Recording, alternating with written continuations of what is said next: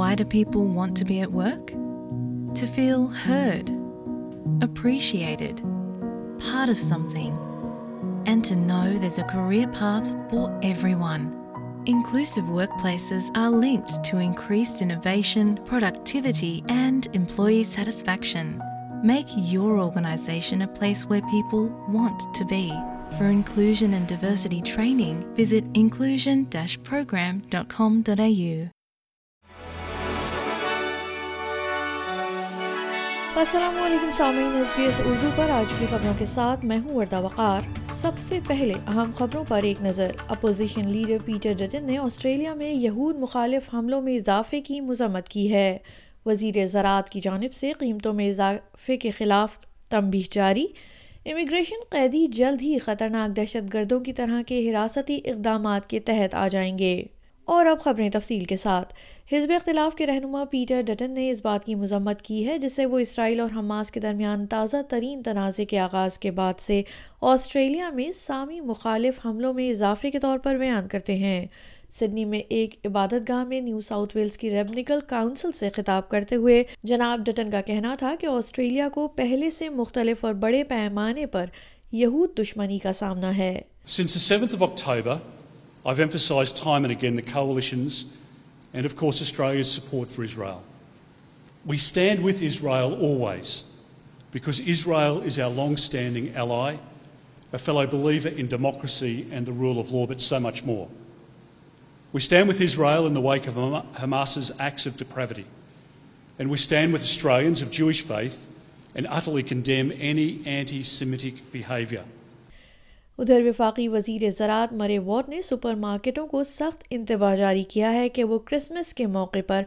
محنتی آسٹریلین شہریوں کا فائدہ نہ اٹھائیں یہ بات ایک ایسے وقت میں سامنے آئی ہے جب کولز اور ولزورت ایک پارلیمانی کمیٹی کا سامنا کرنے کے لیے تیار نظر آتے ہیں تحقیقات میں استفسار کیا جائے گا کہ آیا یہ سپر مارکیٹس ضروریات زندگی کی لاگت میں اضافے کے درمیان اپنی اشیاء کی قیمتوں میں اضافہ کر رہی ہیں یا نہیں گرینز کی زیر قیادت انکوائری جو اس ہفتے قائم کی جائے گی گروسری کی قیمتوں مارکیٹ کی طاقت اور بڑے منافع کے مارجن کی چھان بین کرے گی دونوں بڑی سپر مارکیٹس کے مالکان کو سماعت کے لیے بھی بلایا جائے گا گرینز کے سینیٹر نک میک کیم نے سیون کے پروگرام سن رائز کو بتایا کہ انکوائری سے یہ معلوم کیا جائے گا سپر مارکیٹس کمپنیاں چیزوں کے لیے کتنی رقم ادا کرتی ہیں Oh,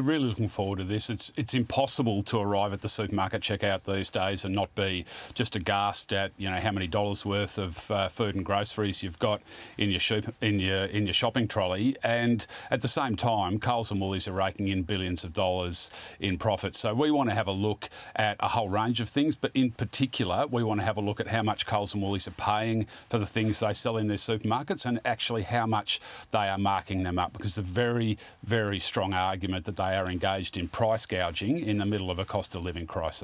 ادھر وفاقی حکومت اس ہفتے ہائی کورٹ کے فیصلے کے نتیجے میں آنے والے قوانین میں ترامیم متعارف کروانے والی ہے جس میں غیر معینہ مدت تک حراست کو غیر قانونی قرار دیا گیا تھا جس کے نتیجے میں ایک سو چالیس سے زائد قیدیوں کو رہا کر دیا گیا تھا ترامیم کے تحت رہائی پانے والوں پر روک تھام کے احکامات لاگو ہوں گے جن میں قاتل اور جنسی مجرم شامل ہیں اور یہ دہشت گردی کے اعلیٰ خطرے والے مجرموں کے لیے اسی طرح کے اقدامات پر مبنی ہیں روک تھام کے کے کے لیے لیے نظر بندی کو کو کو نافذ کرنے امیگریشن وزیر اس شخص دوبارہ حراست میں میں میں لینے کے لیے عدالت درخواست دینے کی ضرورت ہوگی جو شیڈو امیگریشن منسٹر ہیں ان کا اس سلسلے کہنا ہے